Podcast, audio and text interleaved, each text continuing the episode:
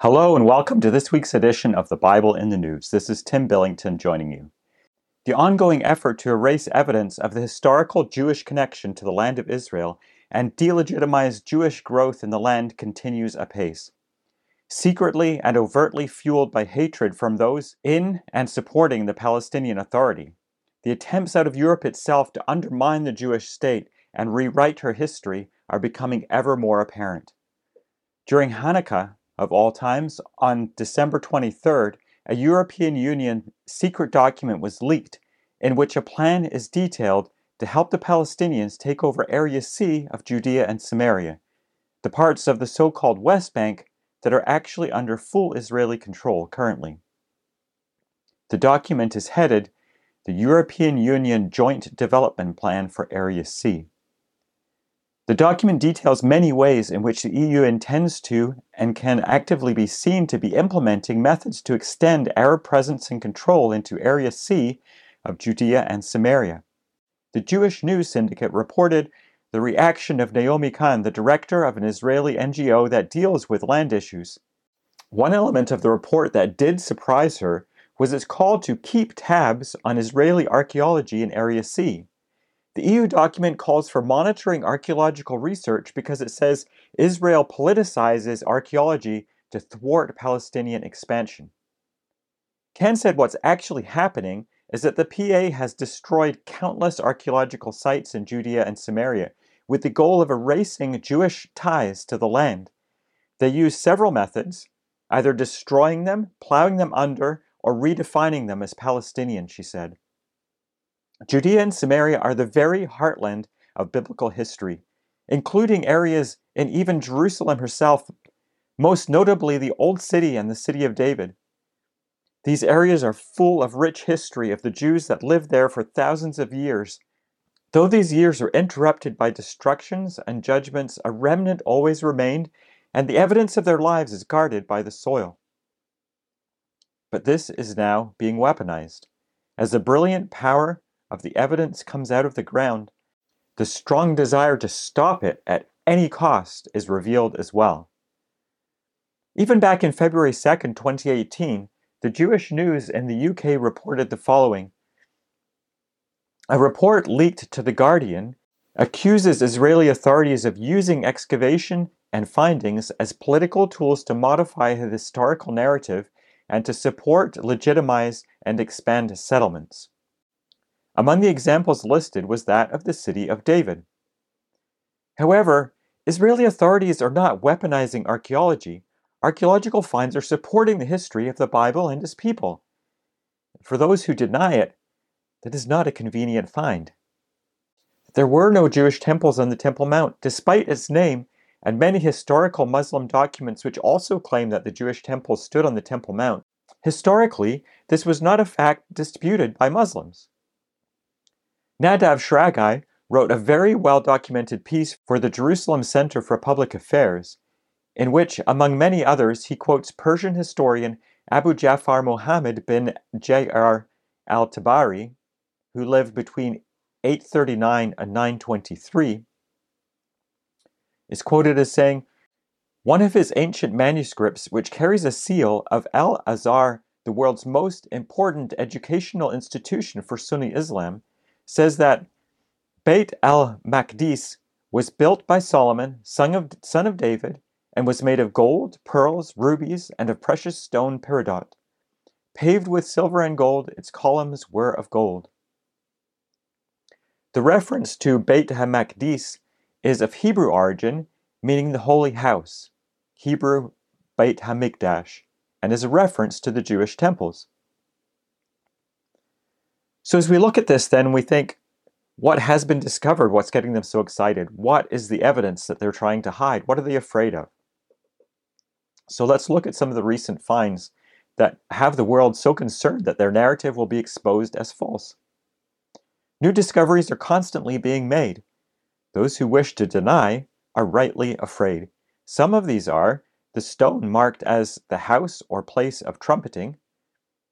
That's from the side of the Temple Mount, and many seals or um, seal impressions, which are little bits of clay used to tamper proof and sign documents, One of these is a seal impression or bulla of Hezekiah, king of Judah.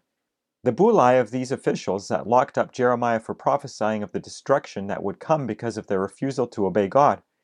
They were found near each other, along with ashes and arrowheads from the destruction. A seal impression was recently found that appears to have sealed a fabric sack during the First Temple period. It bears the name of a person from the family of Immer. But the first name is partly cut off. What's left would translate to belonging to something Layahu, son of Immer. But another son of Immer is mentioned in Jeremiah. Pashur, the son of Immer, is mentioned in the Bible as chief officer in the house of God. That's from Jeremiah 20, verse 1. A bell from the high priest's garments was found in the drainage channel under the recently excavated road that leads up to the Temple Mount from the Pool of Siloam. That road itself is an amazing find. Many ritual baths, or mikvot, have also been found in the area as well, which will be because cleansing was necessary before ascending up into the Temple Mount. Lavish paving has been found from the Temple Mount dating back to the Herodian era. I'd like to also detail today a couple of other finds. Around 1,500 ivory inlay pieces were recently found, believed to be from a lavish royal room from the time of Hezekiah. An interesting thing about them is that out of all the inlays found, none depict figurines or false gods as is usually the case in the ones found elsewhere, including those from the northern kingdom, which we know had an almost unbroken idolatry problem. The ones found here, however, were all floral in pattern. King Hezekiah was a righteous king that abolished idolatry from Judah. Another very interesting find is the Solomonic gates. There's three that are fairly well known that are um, spaced out through the land of Israel. But a gate has now been found in Jerusalem, as archaeologist Dr. Leen Ritmeyer pointed out, is strikingly similar to those found in other cities from the time of Solomon. And this is the reason of the levy which King Solomon raised for to build the house of the Lord, and his own house, and Millo, and the wall of Jerusalem, and Hazor, and Megiddo, and Gezer. So these places are listed together in the same verse as places that King Solomon built. This find provides evidence of the expanse of Solomon's kingdom, which is important as there are those today who are trying to diminish him to a mere tribal ruler, something insignificant. Back in Jerusalem, the actual Palace of David has been unearthed as well. The first clue that was found was a Phoenician capital or decorative pillar top that was at the bottom of the previously excavated stepstone structure believed to be what the Bible describes as Millo. So you may ask, what was Phoenician architecture doing in Jerusalem? 2 Samuel 5 fills this in.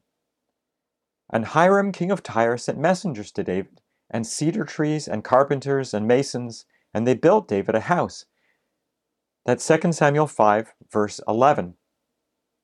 So people from Lebanon to Israel's north, which is where the Phoenicians are from, came down and built David a house. So we find then Phoenician architecture in Jerusalem. Dr. Eilat Mazar was so sure she must be right about where David, King David's palace was from this and other things that she published her conclusions before the excavations began or maybe I shouldn't say conclusions, but her prediction. And she was not disappointed.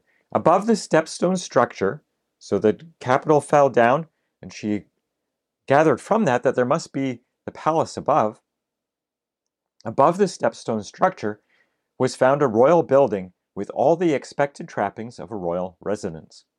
All these finds, all of these finds, and the many more that there are, show that the record that we have in the Bible is historical. The people were real, the places were as described, and the evidence of the events that happened there are being extracted from the dust of the Holy Land. We have also seen that there is a contest for the Holy Land today and a serious effort to suppress the truth about it. This battle itself is actually a fulfillment of Bible prophecy. The Bible prophesies that the enemy would appoint this land, God's land, this land of Israel, he tells us that in the latter days Jerusalem would be controversial, with phrases that are in the Bible such as the controversy of Zion, Jerusalem to be a burdensome stone, and ah, even the high places are ours in possession, the enemy says. And God talks of when I bring again the captivity of Judah and Jerusalem, I will also gather all nations. Those two things being put in juxtaposition indicate that the one is connected to the other.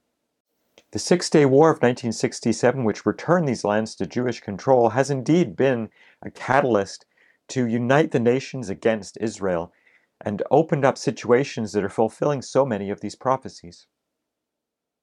Unfortunately, another great battle is predicted. It is known by the Jews as the Battle of Gog and Magog, and it is the year of recompenses for the controversy of Zion. The exciting part is that out of it comes the destruction of those who lift themselves up against God and his people. Those that remain of the nations after that, we are told, will come up from year to year to worship God in his temple in Jerusalem. May that day come quickly. This has been Tim Billington with you, the Bible in the News. Please join us again next week for more Bible in the News, God willing.